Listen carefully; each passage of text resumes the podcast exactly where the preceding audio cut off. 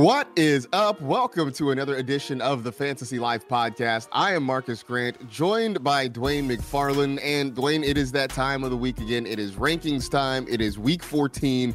It is Bipocalypse, Bimageddon, whatever you want to call it. So no pressure on us, right? We just have to help people on a six-team week with playoffs on the line, make sure they make the right decisions and get into the postseason. No big deal. It's just, it's what we call, Thursday, basically. It's just another day at the office, Marcus. But, the beauty of it is, we're making the same decisions. That's one of the things that I really love about fantasy football. For the most part, all content creators are engaged, right? They're playing fantasy.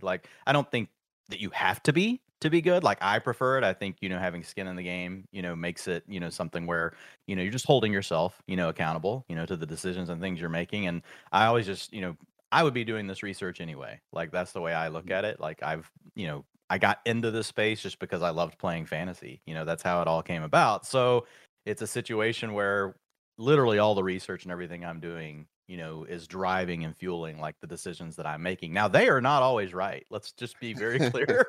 There are definitely times where I wish I had taken someone else's advice rather than my own. But, I do have a process that I'm trying to follow. So, yeah, man, I'm excited. It's this is what we've been doing this the whole year for. And I get it. We're at that moment where the decisions matter more than ever. But that's really why we play, right? We're playing to be at this moment where we can sweat this weekend. Are we getting into the playoffs? Are we advancing in the playoffs? I mean, this is the part of the roller coaster. This was the climax to that, I guess it's kind of backwards from a roller coaster. A roller coaster, you have to get the really high hill first, right? To have the momentum for the rest of the ride. For the fantasy season, we're on the big hill right now. You can just feel it. You're click, click, click, click, click. We're just going up those old school roller coasters where you think, God, am I really going to make it through this? We'll see. We'll see how this weekend turns out. Yeah, hopefully the ride is enjoyable for a lot of folks. Sadly, for some people, it's not. Somebody's got to win, somebody's got to lose. So we are here to help you make the best possible decisions. Again, look, process is important. I know people care about results, but all we can do is give you the process, and hopefully things turn out the way you would like. We will go through the rankings, which you can check out, of course, at fantasylife.com. We'll also talk about some negative trends on guys. Also, Josh Jacobs and whether or not the schedule is going to get to him. I know, Dwayne, you had a tweet about that just a couple days ago. So we'll get into Josh Jacobs, too, at the end of the show and whether or not he can continue to be Superman all throughout the fantasy playoffs. But let's start off with teams that look like they're really getting things together offensively just in time for the fantasy playoffs. And we talked a little bit about the Cowboys at the end of the last show, mostly in regards to Dalton Schultz and what he is doing. But Tony Pollard has been very good for a while. Ezekiel Elliott has really started to pick things up in the last few weeks as well. CeeDee Lamb is there. Dak Prescott is getting hot. This team is just rolling. I know the defense really shined last week against the Colts, but Dwayne, we can't let that overshadow what the offense is doing, because these pieces look like they're starting to fit and really starting to click, all at the perfect time for fantasy managers. Yeah, absolutely. And I would say, when you and I were kind of having our pre-show back and forth, in Discord, we're chatting about which teams we want. It's not an easy list, because there are a lot of teams we could put here. We kind of tried to focus on some teams that maybe haven't been great this season. We've seen some good spots, but really over the last few weeks, we're seeing these signs of life. The Bengals could have easily gone here as well. But I think a lot of people know the Bengals are going to be good, right? You've got Ja'Marr Chase on your team. You've got T. Higgins on your team. You've got Joe Burrow. It's a pretty, it's a pretty straightforward story, right, with those guys. However, when you look at a team like the Cowboys, we've got Ezekiel Elliott and Tony Pollard sharing the backfield. So it's a really big question. We've got Dak Prescott living off of really, big-time efficiency. If you look at the Cowboys, and actually both the teams we're going to talk about here, the way that they're going about kind of turning into, I don't want to call them offensive juggernauts, but the positive trend we've seen over the last month or so with these teams, it really comes from their balance. Both of these teams, the Cowboys can run the ball. They can help dictate, the way coverages are going to play, because that's a huge thing this year. We've talked about it multiple times on the show. So I don't think that is just, a coincidence. These teams that are able to get things going, they can move the ball on the ground. And that does really all start, obviously, with the offensive line for Dallas. They're now getting Tyron Smith back as well. He may not play this weekend, but they're in a really good spot, from that perspective. And I think the burning question really is, can Zeke and Pollard continue to coexist together? And it's a tough one because typically two backs splitting like this much, Marcus, it can be hard, right? They can both negate one another. But I do think it can work here in Dallas. One, we know that Tony Pollard, he operates with extreme efficiency. And we saw this last game, or the last two games, really, since Zeke's been back. Like, his role, it's really kind of returned to what it was before, but it's slightly better. It's just better enough, if you will. That's probably not the best way to, say that. But it's just enough of an uptick for Tony Pollard that he's hanging around that 40%, of the rushing attempts. Last week, he only had 34%, but that's really because the last drive, they let Malik Davis just handle because the Cowboys didn't need to have either of their starters out there. So as long as he can hang around that 40% of the rushing attempts and he's between 40 and 50% route participation, Pollard has the explosiveness to come through. I do think he still has some boom bust, but I think his bust is 8 points, right? The problem is you can never bench him because the boom is still 30, right? He can just go off in so many different ways. He could score 3 long touchdowns in a game. He's getting carries inside the 5. That's the other development that's really good for Tony Pollard here. All of those were going to Zeke earlier in the season. And then, like, if we pivot to Zeke, he's a guy that we had honestly, like, I had pretty much moved into the RB3 conversation, around mid-season. Then he had the injury. But really, like, if we look back, he's been really good over the last several games. I mean, he's averaging 17.1 fantasy points, over his last 5 outings. Like, who knew? Like, most people would not be able to tell you that. So, right. I mean, Zeke really is a mid-range RB2, low-end RB2 at worst. And I do think that the offense is dedicated enough to keeping the running game going that it can work, And I think when you look at Prescott, he's just, the beauty of it is, like, it's all complimentary. Like, he's building off of what they're doing. So he's not throwing the ball 50 times anymore, like we used to see a year ago.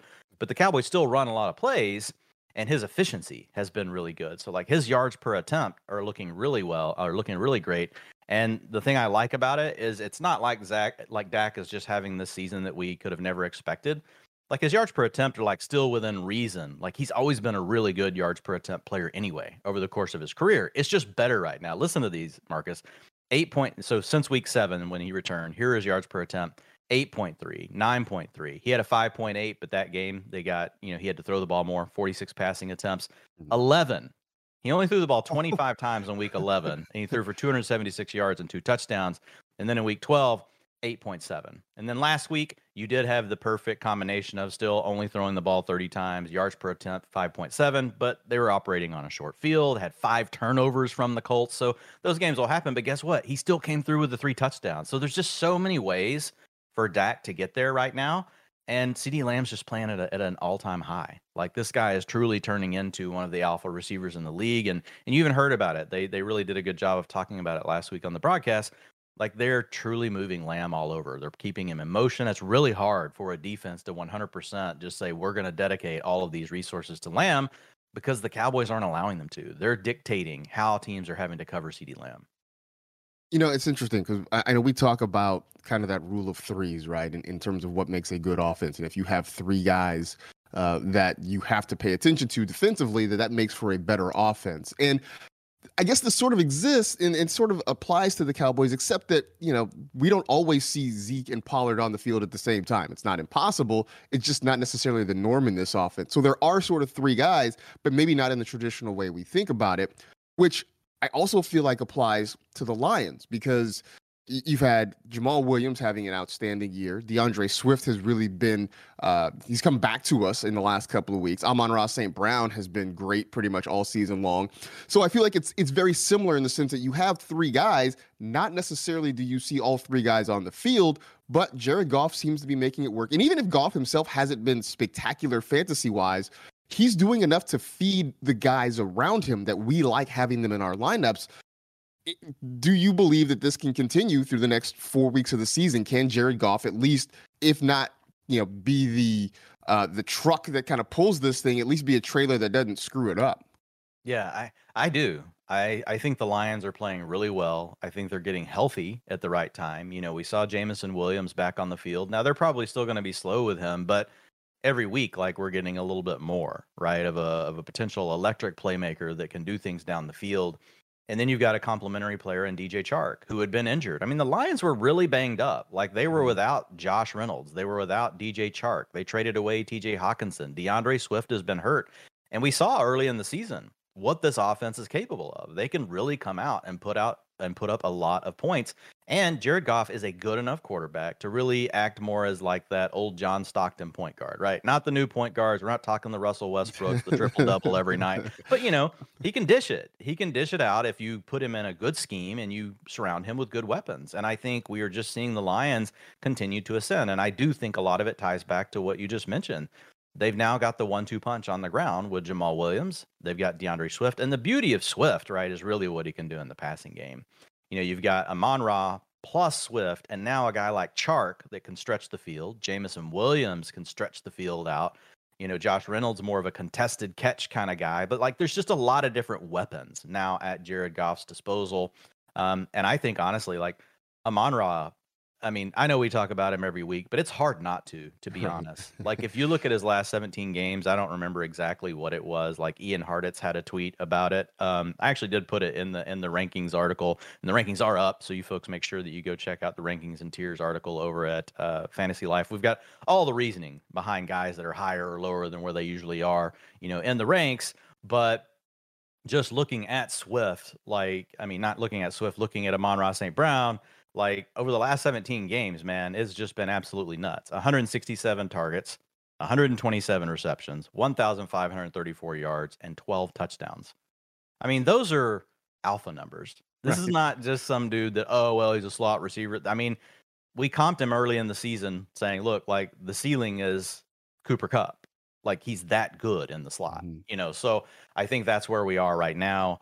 And there's no stopping him because, again, kind of like Lamb, like, they do everything they need to do with him. They move him around, everything else. So he's in a good spot. And then, again, with Swift, it's just what he can do through the passing game. When you have Amon-Ra and then you have Swift and you now have the field stretchers, I think the Lions are perfectly positioned. They really are in a good spot right now. I am also going to petition again to my friend Matt Harmon to upgrade Amon-Ra St. Brown from Bud Light Cooper Cup to something else. Like, I feel like he deserves a higher quality beer attached to his name, considering what he has done. And, you know, it's been interesting to watch him because, you know, remember, there was that debate in the offseason about whether or not what he did at the end of last season was a fluke and if he could keep it up. And we've obviously seen that this is who he is.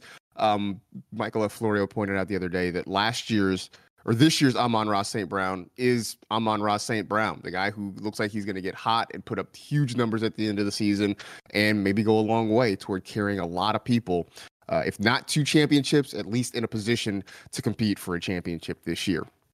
Really interesting game between the Lions and the Vikings coming up this week. And if you want pretty much everything you want to know about it in just about every respect, whether it's you know, DFS, it's just regular season long fantasy, sports betting, etc., go check out the Game Hub at fantasylife.com. And it's kind of your one-stop shop for pretty much everything for each and every game. I mean, Dwayne, we've talked about this before, but I'm just always amazed. Sometimes I just sit and not even stuff that I want to know. I just click around just to look at it because I'm just sort of amazed by the depth of information that these Game Hubs have. They are a wonderful, wonderful thing for people who haven't checked them out. Yeah, absolutely. I mean, and if you, like we were just talking about, you know, the Vikings and the Lions, like you can immediately see, like, it all kicks off for the Lions this weekend. Like, they're in a game, you know, with a 53-point total, -2.5, and we've actually already got our bet in. So if you guys want to know who our pick is, I'll tell you who the pick is. It's the Lions, -2.5. But if you want to know the why, all of that information is there. So that's the thing, honestly, that beyond the fact that it just does have everything together in a nice, neat place, like whether you're just wanting to know about the matchups, whether you're wanting to know about fantasy implications, whether you're just wanting to bet the game, right? Or maybe you're playing pick'em, you know, and you're doing something over on Underdog. Really, everything's right there, and it's easy to navigate. Simple projections are up, so everything you want is there. But what I love is the fact the analysis to back up the bets and to back up, you know, the reasoning behind why, you know, our experts are picking the players that they're playing, that they're picking, or, you know, the team. So, and it's a teach you how to fish kind of thing, because you'll start to notice a lot of the same themes, you know, between, and I love looking at them because we have some really good people on our team that are really good at betting, better than me at it, you know, especially when it comes to picking games. So I absolutely use it. Yeah, so definitely go check that out. Speaking of which, too, you also mentioned the fact that the point total is elevated for this one. And What I found is amusing that somehow the 10-2 Vikings are an underdog to the 5-7 Lions. And so if there's something you want to get in on that, you can go to BetMGM, sign up using the promo code FantasyLife. You can get a $1,000 risk-free first bet there. So we're trying to give you the information. We're giving you a spot to make it actionable and, spice up your weekend a little bit when you're watching the NFL starting Thursday all the way through Monday night. All right. Let's get to the rankings for this week. Of course, you can check them all out at Fantasy Life. You got Dwayne, you got Waj, you got, all this information here on who's up, who's down, maybe, helping you make some very tough lineup decisions here. Start at quarterback. And, we were going to talk about Dak. We're going to talk about Jared Goff. I think we've sort of covered them. But let's talk about Kyler Murray, who... when I was looking this week and trying to figure out, who are players maybe to avoid, to be concerned about, on paper, going up against the Patriots seems like it would be not a great situation for Kyler Murray. Defensively, New England has been pretty good all year long, but at the same time, Kyler has been so good that you feel like he is maybe not matchup proof, but you don't worry about him quite as much. For you, how do you approach Kyler Murray's potential this weekend? Yeah, with Kyler, he's a guy that we would love to have included, up top in the offenses that could really click and make things work for you. We just haven't quite seen it yet, but we're starting to see glimpses of it. And it's kind of similar to what we talked about with the Lions. And this is true for a lot of teams, health is huge. And so for really the first time in the last game, we saw DeAndre Hopkins as well as Marquise Brown available. And so we're going to have both of them. We'll see if Rondale Moore comes back. He did not practice on Wednesday. Zach Ertz is gone, but James Conner can be an okay option underneath in the passing game. And then we've seen Greg Dortch actually fill in admirably for Rondale Moore. So he's really got these different weapons that can make it all work, right? Marquise Brown can beat you over the top. He's also shown that he's got a different gear, this year playing great. He had a 31% target share in his first game back. Mm-hmm. So then you look at DeAndre Hopkins, he can beat any sort of man coverage. He's the throw it to me, doesn't matter if I'm open or not kind of guy that can help you move the chains. And then, when you look at a guy like Greg Dortch, he's more the guy that can work underneath and separate. Rondale Moore is more the athlete, right? You want to get him the ball in space and let him run after the catch. So they have a lot of unique weapons. And so I really like that for Kyler. I know we don't have a lot of trust, in Cliff Kingsbury, but the bottom line for Murray really is just the fact that even though it hasn't been what we hoped, right? It hasn't been a Josh Allen type of season, because that's really his ceiling. It hasn't been a Jalen Hurts type of season, but the ability's all still there. This is a guy that runs the ball plenty. So if we look at his rushing attempts over the last, several games, 10, 8, 6, 8, 7, he's had in those games 100 yards, 26 yards, 36 yards, 55 yards, 56 yards. He's got 3 rushing touchdowns on the season. We know that the Patriots like to use a lot of man coverage. Teams that run man coverage are at great risk of a quarterback torching them, especially a guy like Kyler that really there's not many spies that can hang with Kyler, right? Mm-hmm. At least if you spy Josh Allen, you can maybe slow him down. He's probably going to truck your spy. They can probably get to him. Kyler is just one of these guys. You give him the right angle, he can go 70. And I think people forget that, right?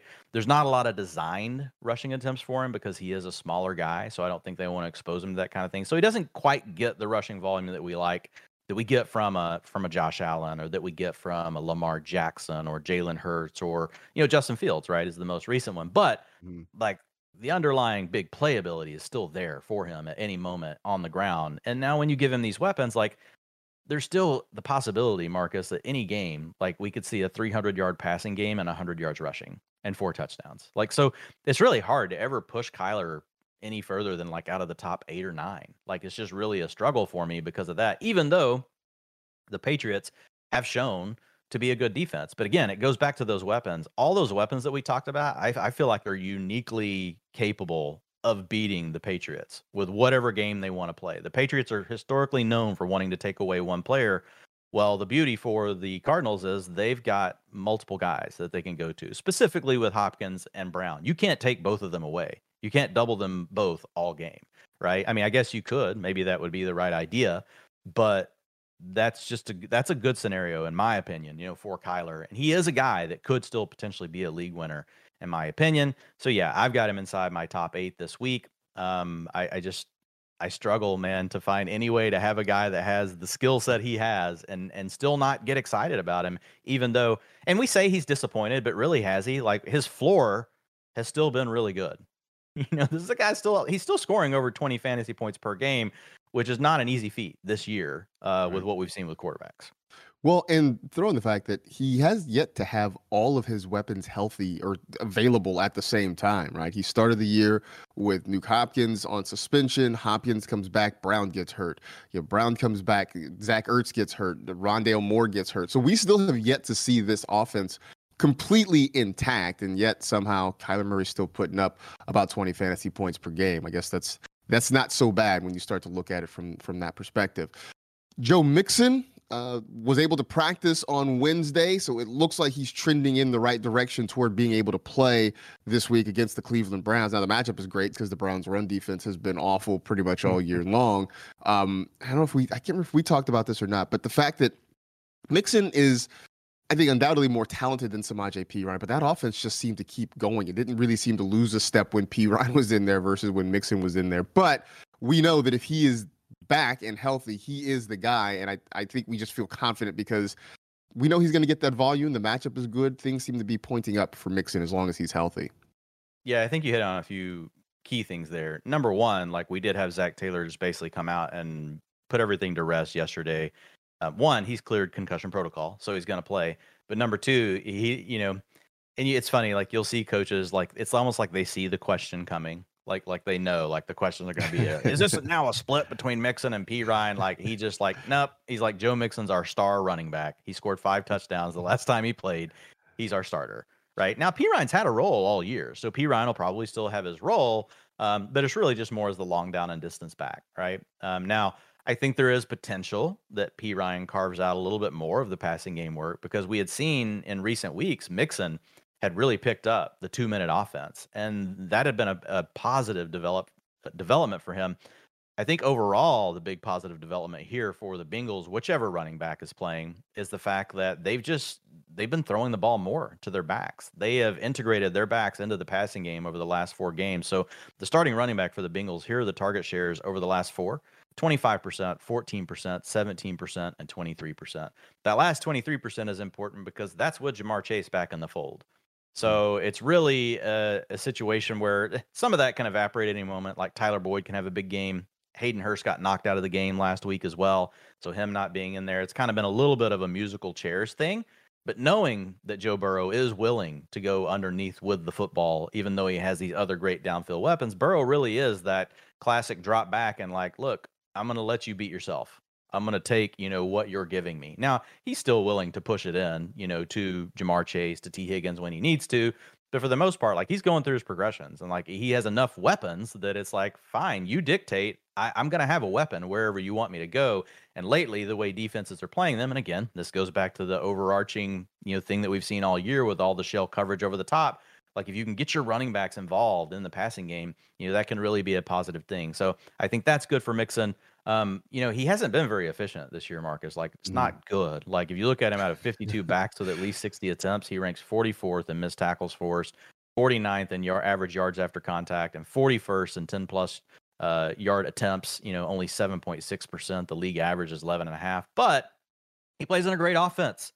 The volume is probably going to be there. So it's like, what are you going to do? Like, you know, I think Joe Mixon is ranked too low. Like, when I look at industry consensus this week, now some of that's probably because people didn't know for sure if he was going to play at the beginning of the week, but I refreshed it this morning just to look. I think people are too low on Mixon. Like, I've got him in my top 8. Like, I'm way ahead of consensus this week. And part of it also comes back to what you mentioned a moment ago. Like, the Browns have just not been good, you know, against the run. So the Bengals are near touchdown favorites. They've got a top 10 team total. Like, it's one of those games where everything really does look to be stacking up for Mixon. I expect him to score at least 1 touchdown this weekend, and it could be a multiple touchdown game. Well, looking forward to getting him back in the lineup. You know, I know it maybe stinks if you were starting Samaje Perine, but for folks who have Joe Mixon, it's good to see him back. James Conner, another guy who maybe hasn't been super efficient this year. He's also dealt with some injuries. Now, you talk about Kyler and still believing in his ability to prosper even against that Patriots defense. They have also been incredibly tough on the run. James Conner has not been quite as efficient. Are you as optimistic about James Conner this week as you are about Kyler? Yeah, I think the big thing for me with James Conner, like I always will lean to the usage over the matchup, right? And I think that can be one of the things where I will be different in my rankings than others. Overall, the matchups matter to me the least out of everything. I care about their talent, how often they're going to touch the ball, way more than defense, because defense is really tough, you know, from a, you know, a predictive standpoint, like how much is really going to matter week to week. Now, I will say James Conner is a class, if you will, or an archetype of player that, you know, the talent profile is kind of meh. Like it's above average. Like, and he does, there's some nice things about what James Conner does, but it's mostly the volume. And I will say, those archetype of players can be a little bit more prone to taking a step back against, you know, a really good defensive unit. My problem with the Patriots is I think they're a good defensive, you know, a run defense, but it's not like they're just, you know, a stone wall. I mean, they give up 109 yards rushing, you know, per game. That excludes overtime, obviously.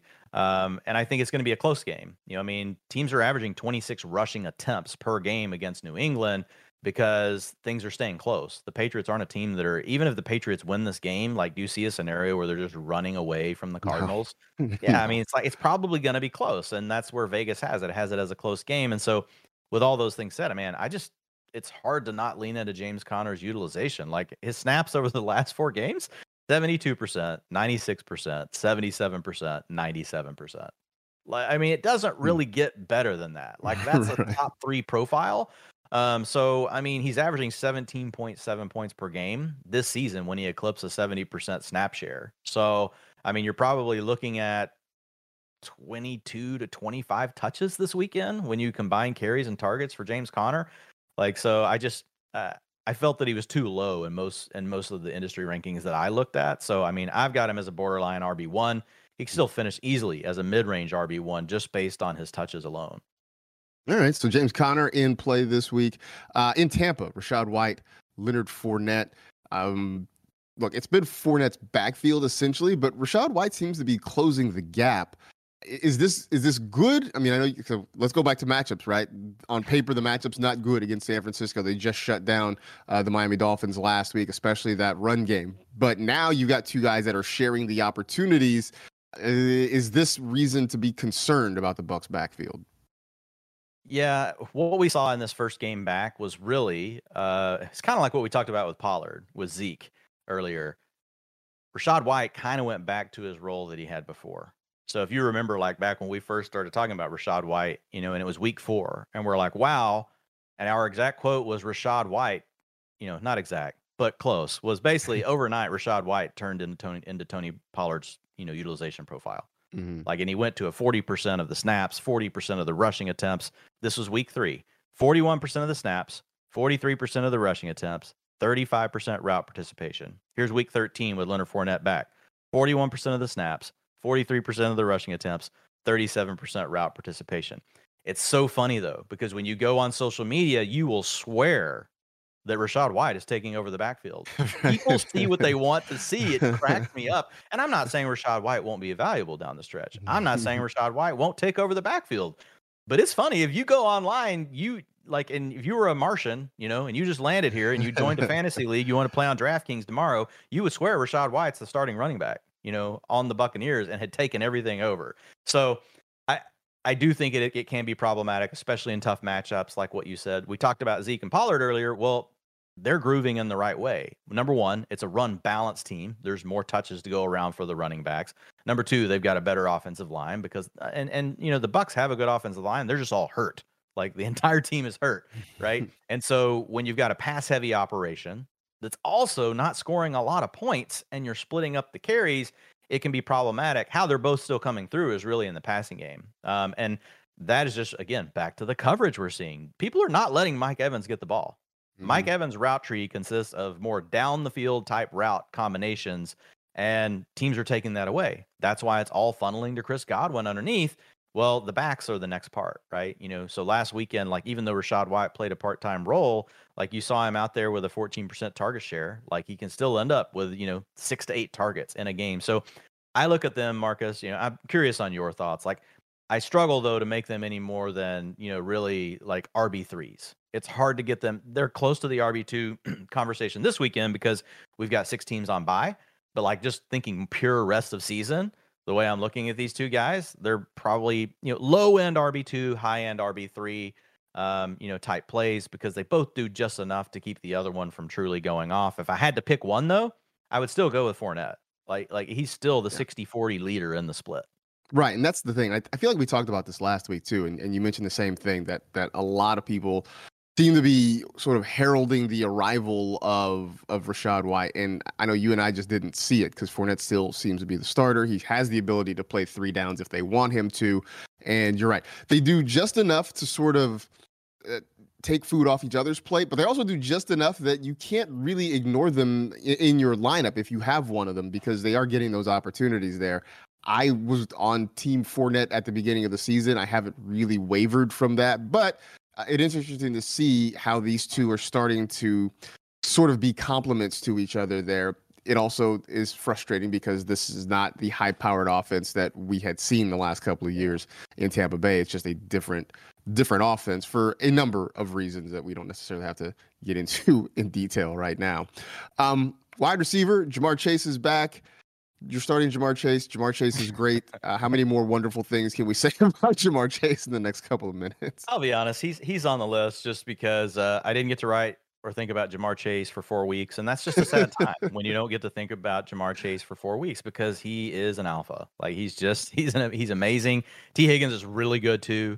You know, so this is a great passing game. But if you had any doubts about the health, you don't have to worry about it. Like, he came back immediately and posted a 27% target share in an offense with a lot of target competition, you know, with T. Higgins, with Tyler Boyd, you know, with the running backs we've talked being more, you know, involved. I know, like, when you look at the Browns, they've been a little bit better against the pass than they have, you know, the run. But overall, like, he has the sixth best matchup grade, an 89.4 over at PFF. If you look at their wide receiver cornerback matchup tool, which I like because it blends like how often they think Chase is going to face each cornerback, right? Because we know that most of the time shadows don't really happen.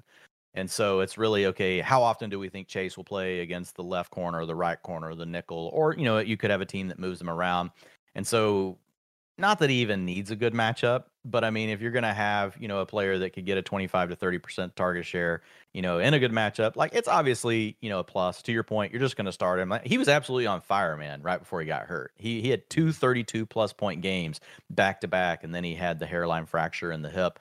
So we could be right back on track for that this week. Like, he could easily just be back to, you know, another 30-point outing. So always has the wide receiver one overall upside in his range of outcomes. So you're happy to have Ja'Marr Chase back. You're obviously starting him, and now you just ride the wave and hope that he carries you through all the way to the next 4 weeks there. Garrett Wilson looks like he is riding a pretty big wave too. I said recently that his favorite quarterback is not Zach Wilson. When it's been anyone other than Zach Wilson out there, Garrett Wilson has found a way to prosper. And so, yeah, we're excited about Mike White, but we're mostly just excited that Mike White isn't Zach Wilson, and those targets are going to be there, and they're going to be quality targets. I think that's the important part, Dwayne. We always talk about guys getting targets, and sometimes it's like, well, are they quality targets? I mean, is he having to do gymnastics to make catches? Is he having to do all the work? Garrett Wilson's getting quality targets now, and I feel like that goes a long way toward helping him be where he is. Yeah, it's that old debate, you know, that I always like to ask, like, someone, you know, you see the debates, especially in preseason when everybody's doing their preseason rankings. And, you know, the one I always like to throw out there, I was like, well, what's a Patrick Mahomes target worth, right? Versus, you know, a Kenny Pickett one. There's a difference. There's just a difference, you know. Yes, we care about talent the most, but, you know, the quarterback, you know, that can lead you into space, especially for players like Garrett Wilson.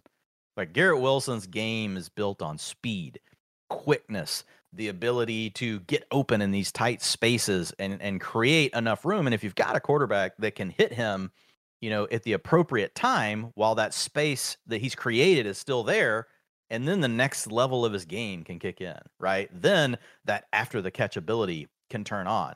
If you've got someone just heaving, you know, 50-50 balls to a guy like this, you know, throwing it late out of his break, like, it just really doesn't help him in any way. Number one, he's not a big player. He's probably not going to win a lot of contested catches. He's very athletic. He probably surprised us in that area, but it's not what you want him doing.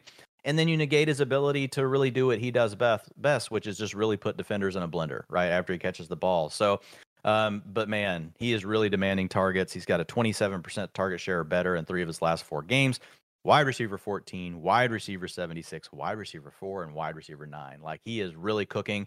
This sounds a lot like Amon-Ra St. Brown, honestly, at the end of last season. Like, I think if you have Garrett Wilson on your roster and you've made it into your fantasy playoffs, or you're about to make it in this weekend, you're in a really good spot. I think you've got a player that can really do a lot of good things. And historically, like going back, to 2011 and just ranking Garrett Wilson, versus, some of the other players. So if you look at it, like, he's in the top echelon. Like, he is up there with some of the best names that, like, we've really looked at. This year he already ranked 16th overall in yards per route run. And he's just recently been able to boost that because he's had a quarterback that, what you just said, can actually get him a quality target. Mm-hmm. He's been dealing with someone that can't. Targets per route run, 23%. So over the last two games with Mike White, 22 targets, 13 receptions, 257 yards, and 2 receiving touchdowns. Could have possibly been 3 and about 300 yards. They just missed another huge connection last weekend down the sideline. I know a lot of people are like, well, it's the Bills.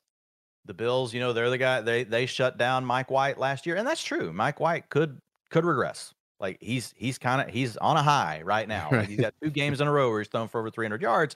But Mike White didn't have Garrett Wilson last year.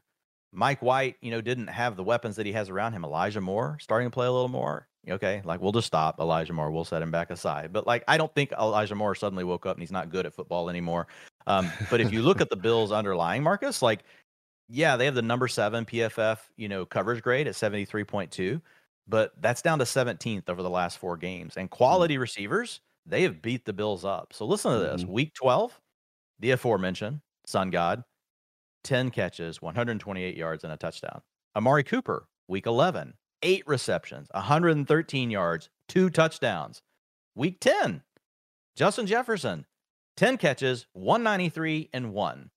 So again, this is one of those things where it can really be chicken or the egg. You go look at a team, oh man, they're really good against the pass. And then you go look at all the receivers they faced before they faced these 3. And you're like, well, no crap. Like, anyone is probably good against the pass. But then when you face these guys, they've all gone off. And I think Garrett Wilson, obviously we're not putting him in Justin Jefferson's, tier yet.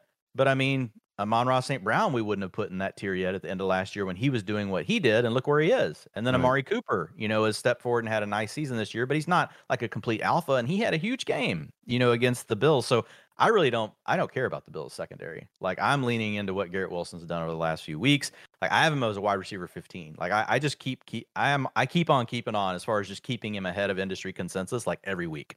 Like, I'm like the guy, like, just because he shows me something new every single week. And so, like, he's trying to push his way into the top 12, a rookie. Yeah, it's been interesting. It's been fun to watch Garrett Wilson. I know the season started with us wondering, which of the 2 Ohio State rookie receivers we wanted between Garrett Wilson and Chris Olave. And the answer was yes. So that's been working out pretty well for us. You talked a little bit about the Browns and Amari Cooper, and that first week with Deshaun Watson back was not a lot of fun. Now, the Browns ended up winning because their defense pretty much handled things against Kyle Allen and the Texans, but you would imagine going into this week against Cincinnati, they are going to need that passing game to step up and produce. Do you think it gets better in week 2? Was this just Deshaun Watson shaking off the rust from not having played in 2 years? Yeah, I think it's that, and we can't guarantee, right, that the rust will just be completely gone, like, after 1 game. But I do lean in to the fact that Deshaun Watson was a really good quarterback for multiple years. Like, I just, it's tough for me to think that he just all of a sudden can't play. Could he have a bad stretch? It certainly could happen. I mean, where do you stand on it? Like, I struggle, like, to just assume that it's going to remain this bad. And Cooper, like, even though, like, it was a struggle, like, he had a season high 43% target share, right? So we've seen some really good things with Jacoby Brissett, and the timing was obviously better between those 2, but the targets were there this last weekend. Now, you mentioned earlier, like, quality targets, like, Watson has got to give him quality targets. What I noticed in the game, I don't know if you had a chance to rewatch it, it looked better in the second half than it did in the first half. The first half was terrible. Like, everything was at Amari's feet. So, I don't know. I tend to lean in the fact that we've got a long resume with Watson and things will level out. I don't know exactly when, but what are your thoughts?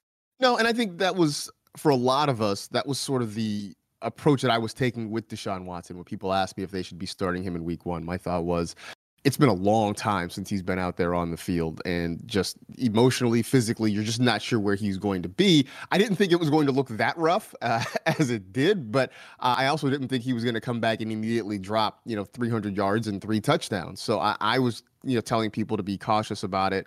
I think that sort of bore itself out over the week.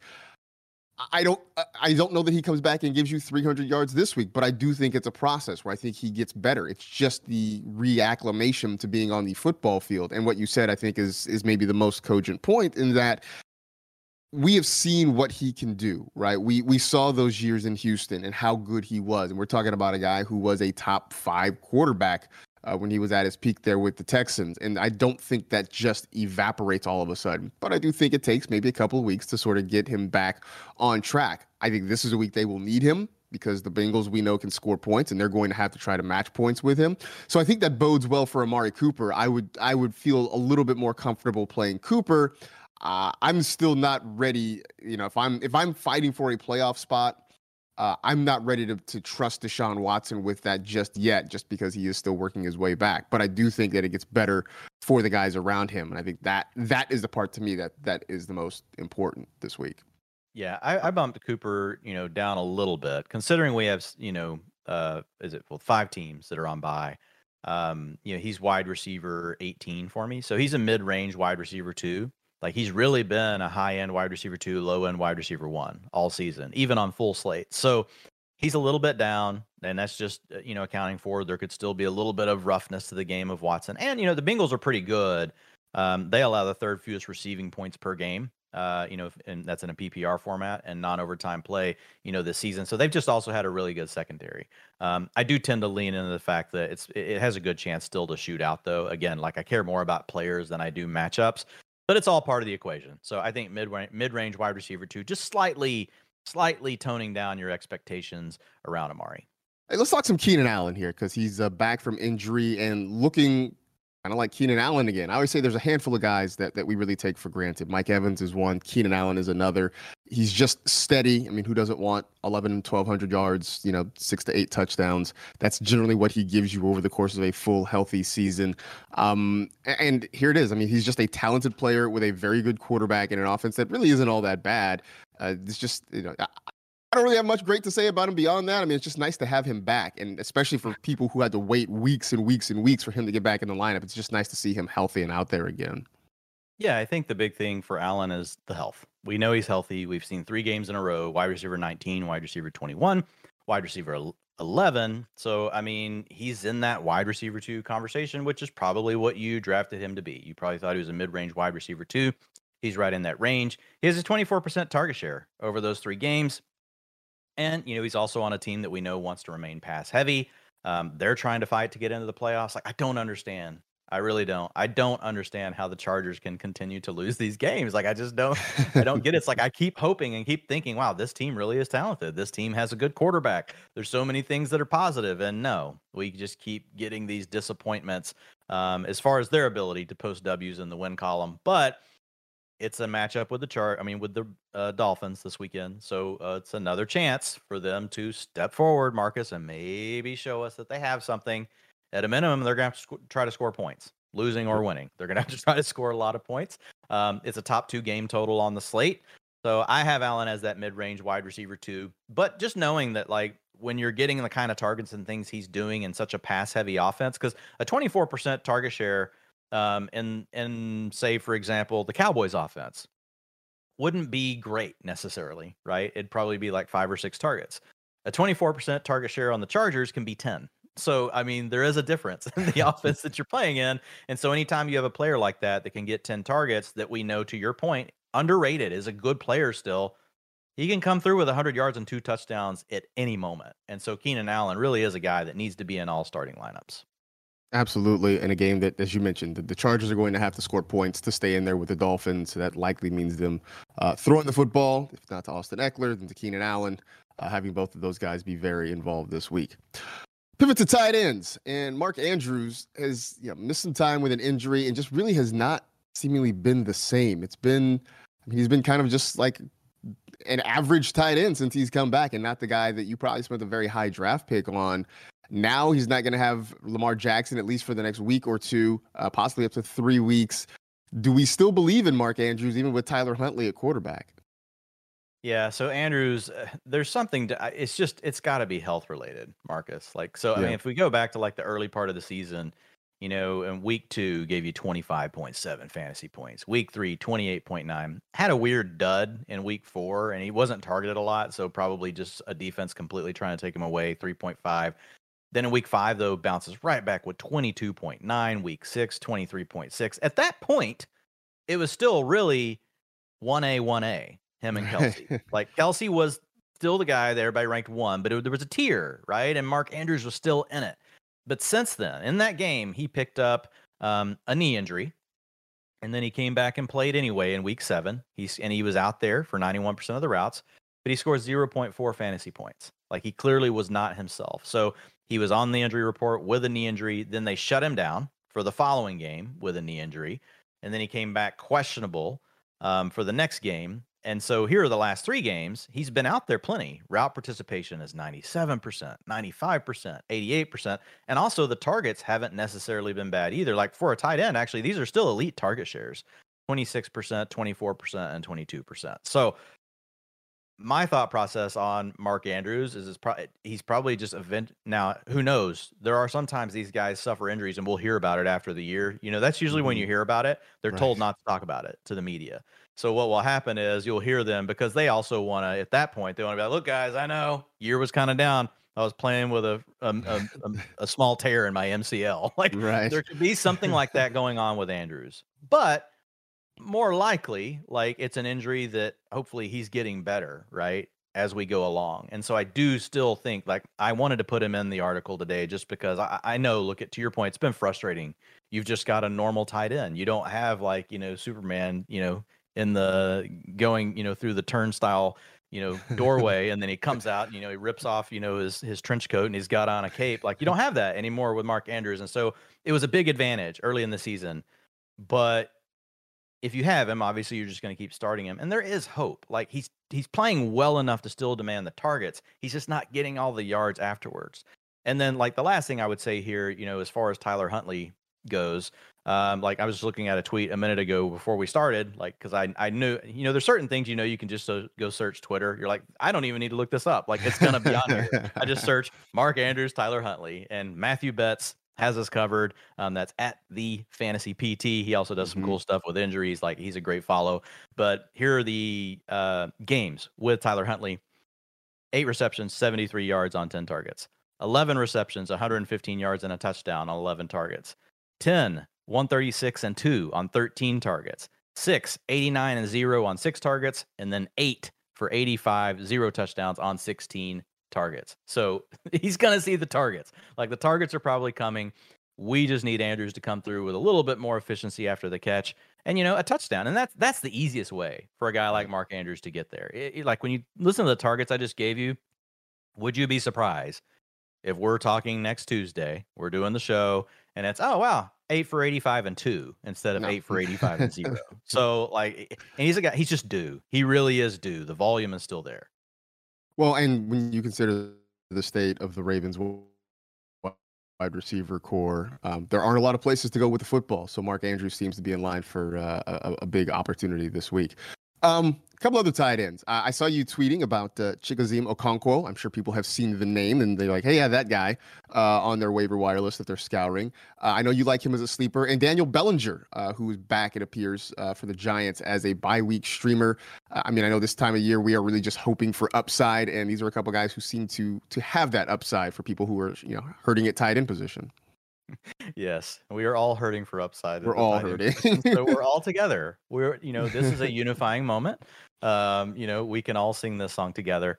But yeah, I mean, with Okonkwo, like, the really interesting thing is after Treylon Burks was injured last week on that great catch in the end zone, he got the concussion, you know, he scored the touchdown. It reminded me, Marcus, of that playoff, or I can't remember if it was a wild card game or the 49ers were trying to get into the playoff. I think it was a wild card game against the Packers in like 98 or 99. And Terrell Owens goes up between those two defenders and just gets totally crunched, but hangs onto the ball. He didn't suffer a concussion. That's what that Burks play reminded me of. It was just so interesting because Burks, like, on the high end of what I thought, you know, his outcomes could potentially be watching him and looking at his data from college. It was like, you know, he could turn into, like, this is a big dude that can run after the catch. That's Terrell Owens. You know, Owens was never like this super duper route runner, but he was a guy that, you know, you put him on a slant, you put him on crossers, you put him on deep ends off of play action. You get him a little space, you get him a little bit of room. Very, very tough guy to bring down, can win in contested catch situations. So I thought that was really good for Treylon Burks. But the interesting part of where I was going here is once that injury happened, we actually saw Okonkwo up to 78% route participation. And so the Titans had to turn somewhere. And they really turned to their what had been their number two tight end behind Austin Hooper. So I think that says a lot about him. If you look at that route participation, that's really good. So if we have Burks out of the lineup this weekend, I do think there's potential. We could be falling into the Albert Okwuegbunam trap. I saw you tweet that. And I was filled with equal parts hope and fear when I saw that. You know, I mean, maybe we could call it Okwuegbunam here from here on out. Like it flows. Okwuegbunam, you've been Okwuegbunam. Yeah. I'm down with that. But I mean, all we can do is go with the data we have. And so when you look at, you know, the tight ends that have at least 100 routes this season, he's looked really promising. His targets per route run, 25%, that ranks third. If you look at his yards per route run, 2.75, that is first. And then his PFF receiving grade is 79.5. That is fifth. And so if you historically go back and comp all of those numbers, it's not just a this season thing. Those are numbers that would put you as a high-end tight end every single year going back to 2011. Now, again, he's still got work to do. He's still got to earn, you know, more opportunities. But we could have a scenario this weekend where an injury forces his way into more opportunities. Now, I will tell you this. I wouldn't go crazy with Okonkwo. I think if you have Burks out, I move him into the upside tight end two group, right? I got some questions yesterday. Hey, do I bench Kittle for him? And my thought there is like, look, I get it. Kittle's been disappointing, but if we're talking about upside, these are upside swings. There's not really it's hard to make an argument against Kittle in any upside case, right? Once you get past the top guys, because we've seen Kittle so many times. How many times has Kittle come through with 100 yards and 2 touchdowns?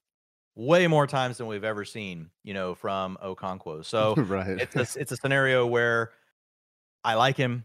If Burks is out and you're in a situation where you're, you know, you need the upside and it's like him or Tyler Conklin, then yeah, I'm going to lean to the rookie. Right. I'm going to go with the guy that's flash, you know, if Burks is out. But again, it could be risky. It could have just been a matchup thing. We could see Burks not play and him still only see 25% route participation. We don't know for sure what they'll do. Right. So yeah, we'll see if Okonkwo's there. Bellinger, sort of the same situation, just you know, looking at potential route participation here.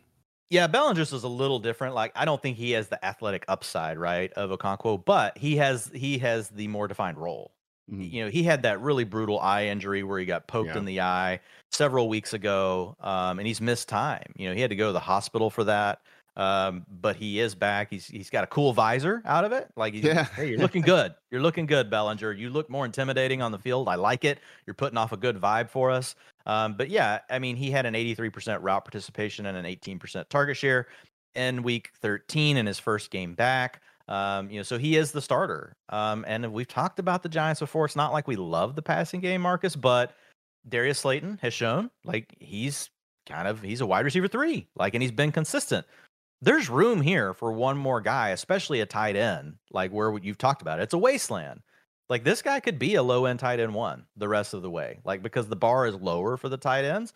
And he's a guy that we know is going to be on the field. So I have him as a mid range tight end 2, but the utilization is good enough that like he could definitely finish as, you know, say over the next 4 games, we could look up and be like, oh, Daniel Bellinger was the tight end 9, like over that stretch, like the usage is there. Yeah, and that's sort of what you want from a tight end at this time of year, pretty much all year long. You just want guys who are on the field and have the ball thrown in their direction every once in a while. And right now he kind of fits that bill there. So you want more on rankings? You can go check the whole thing out at fantasylife.com. Be sure to go do that. And while you're there, subscribe to the newsletter as well. We would certainly appreciate it. Before we wrap this thing up, you tweeted the other day about 2017, said you had a team with Le'Veon Bell, Kareem Hunt, Todd Gurley, and you ended up losing in the FFPC because of a late season surge by Dion Lewis, and you warned folks with Josh Jacobs and Austin Eckler not to get too cocky. Let's talk about Josh Jacobs, because he has been on absolute fire the last few weeks. He's been great all year long, but he seems to have turned it up a notch the last couple of weeks, especially. The schedule, though, does him no favors. He's got the Rams on Thursday night. No Aaron Donald, so maybe that helps. He's got the Patriots. He's got the Steelers. He's got the 49ers to finish out the season. That's the bad news. The good news is, Dwayne, that whole offense in Vegas just seems to be Devontae Adams and Josh Jacobs. So this, I feel like, is putting your, your usage versus matchup process to the test. Do you believe Josh Jacobs can maybe not 150 yards a game, but at least keep it going to the point that he's helping fantasy managers the rest of the way? Yeah, and so when I look at matchups, like what I'm looking for, are extremes, right? And none of these games by themselves are extreme, but when you get all four in a row, like, it does increase the odds, right? That, Jacobs is going to have a bad week here or there, just because you get bad matchup after bad matchup. If you isolate any one of them on any given slate, it's not going to be enough to make me just be like, oh man, Josh Jacobs is moving down to RB12. No, you just said it. He's getting all the touches and he's playing great. That's the thing with Jacobs. I get it. The volume is there. People didn't expect, but people, like, when you're talking about Jacobs, go ahead and take the next step in the conversation. He's also been a badass. Like, he's playing great. Like, he is the #1 graded PFF running back right now. Like, he's breaking tackles. He's getting yards after contact. He makes people miss. He's been a surprise plus in the passing game. Like, he's doing everything he needs to do, and the usage is there. So if you are the Jacobs owner or the manager, like, you're not really worrying about it. You would rather it be, you'd rather look up and see, like, 4 complete cupcakes at the end, like, because you know that, maybe 2 out of the 4 he goes completely bananas. Now you're probably just, you're hoping to avoid a bust in any one of these, especially if you're playing in something like the FFPC, which, if people haven't checked out, it's awesome, because if you win your league, or if you lead your league in points, basically you go into a pool at the end that goes over weeks 15, 16, and 17. It's a 3-week point race. So you start with your average points for the season as your week 1 score. And so even if you've got a team at the top that's outscored everybody else by 30, which would be a lot, one game can erase that 30-point lead that team has created. I've been there. I've been in the top 3 and then look down and be like, wow, my team was really good. And now I'm in 700th place. It's like a DFS tournament, you're like, oh man, I'm stacked. Oh no, I'm not. And it's cool though. It's just, and it's such a, it's a cool sweat, because now it's a $500,000 purse. Their main event's $1 million purse. Like, these purses have gotten so huge, but when you look at a contest like that, you don't want to see those back-to-back bad matchups, because there's still that. Just again, it just increases the chance that he could flop. But he's still Josh Jacobs, so you would take him pretty much over anything else if you were still given the option today. Absolutely. And that's funny, because when he was drafted originally, people were very excited about him and what he could be, and it just seems like it's taken all these years and a coaching change for the Raiders to kind of figure out what the rest of us, apparently saw the moment he got drafted, but it's nice. It's nice that it's finally come. What were you doing, John Gruden? Like, seriously, I mean, what the hell? You spent a first-round pick on the dude. One of the only, looking back, maybe the only first-round pick you've ever hit on in your life. Yeah, Mike Mayock, and you put the guy into a committee with, look, I'm a Texas Tech fan. I have tuition money that goes there for my son. But what was the running back? DeAndre Washington. Is that right? Am I saying the right one? Yeah. Yep. Like, splitting time with him, who was the other back? Jalen Richard, got to get all these little guys, got to get all these other pieces involved. Man, dude, just give the ball to Josh Jacobs. What were you doing? Give him the ball. He's already, on pace to crush his career high in receiving yards.